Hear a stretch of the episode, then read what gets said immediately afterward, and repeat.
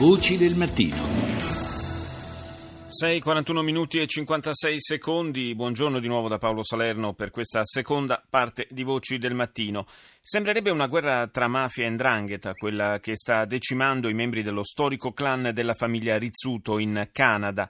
Montreal è il centro da cui Rizzuto a metà degli anni 50 iniziarono a scalare la vetta della malavita italo-canadese e nell'arco di qualche decennio eh, riuscirono ad arrivare a influenzare in maniera pesante la vita nel paese. Ora eh, sul territorio c'è da colmare il vuoto lasciato dai Rizzuto e l'andrangheta non sta certo a guardare. Antonio Nicaso vive da anni in Canada dove è docente di storia delle organizzazioni criminali alla Queen's University di Kingston e alla St. Jerome University di Waterloo.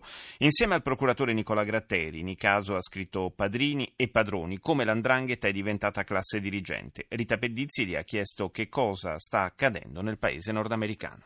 Non è propriamente una guerra tra mafia e ndrangheta. In Canada c'è sempre stata questa organizzazione molto forte, riconducibile a Vito Rizzuto, una sorta di criminal melting pot, praticamente una cosa nostra anomala rispetto a quella siciliana, un'organizzazione composta da italiani di diversa provenienza, calabresi, campani, siciliani, accanto anche a francofoni o anglofoni. E questa organizzazione l'organizzazione ha gestito tutte le attività illecite a Montreal, ma soprattutto ha controllato in collaborazione con la mafia irlandese il porto di Montreal che è la principale porta d'accesso per la cocaina in Nord America, quindi il punto più importante da cui far entrare la cocaina destinata al mercato di New York. Quando Vito Rizzuto è stato estradato per rispondere di tre omicidi negli Stati Uniti e poi da quando è morto qualche anno fa, la sua organizzazione è stata presa di mira da una coalizione. Si parla per esempio degli Hells Angels, delle bande di motociclisti.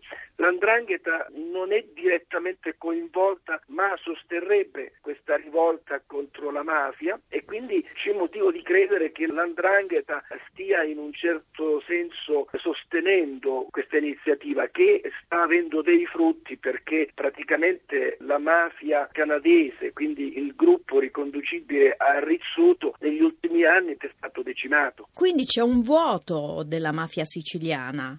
C'è un vuoto di potere proprio lasciato dopo la morte di Vito Rizzuto. Vito Rizzuto, figlio di Niccolò Rizzuto, uomo potentissimo, la famiglia Rizzuto alcuni anni fa aveva cercato anche di investire nella realizzazione del ponte di Messina, erano pronti ad investire parecchi soldi. In Italia, un'organizzazione molto forte che ha gestito quasi a regime di monopolio tutto il traffico di cocaina proveniente dall'America Latina verso il Canada, ma soprattutto dal Canada verso gli Stati Uniti, un'organizzazione che è riuscita ad infiltrarsi anche nella politica, ha gestito anche il settore degli appalti. Proprio l'anno scorso si sono conclusi i lavori di una commissione d'inchiesta che ha confermato l'esistenza di un cartello di imprenditori, ma soprattutto ha confermato della famiglia Rizzuto che prendeva il 3% su ogni appalto pubblico. Il ruolo dell'andrangheta nel gestire questo vuoto? Allora, l'andrangheta è molto più forte in Ontario rispetto al Quebec. La guerra praticamente ha come scenario la provincia francofona del Canada. L'andrangheta è sempre stata molto forte in Ontario e ha sempre mal tollerato l'idea di dover pagare sia i Rizzuto che gli irlandesi per poter utilizzare il porto di Montreal per le spedizioni di cocaina che l'andrangheta sempre gestisce anche in Nord America. L'andrangheta è forte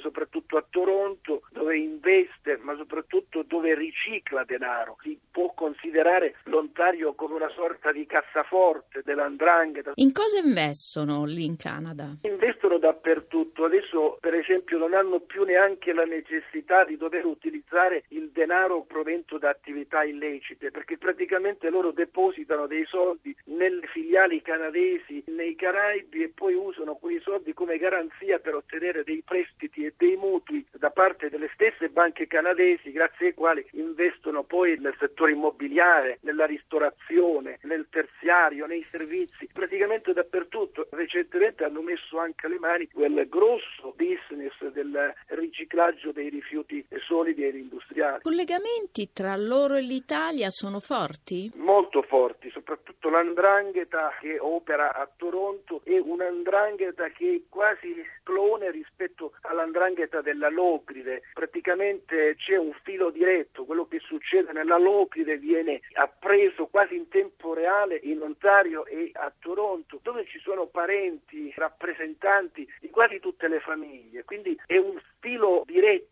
quello che c'è sempre stato tra Toronto e la Locride. Quando si parla di Toronto si parla della Locride e quindi di molte realtà come per esempio Siderno, Marina di Gioiosa. Queste sono le cittadine che hanno esponenti e rappresentanti più autorevoli e più potenti a Toronto.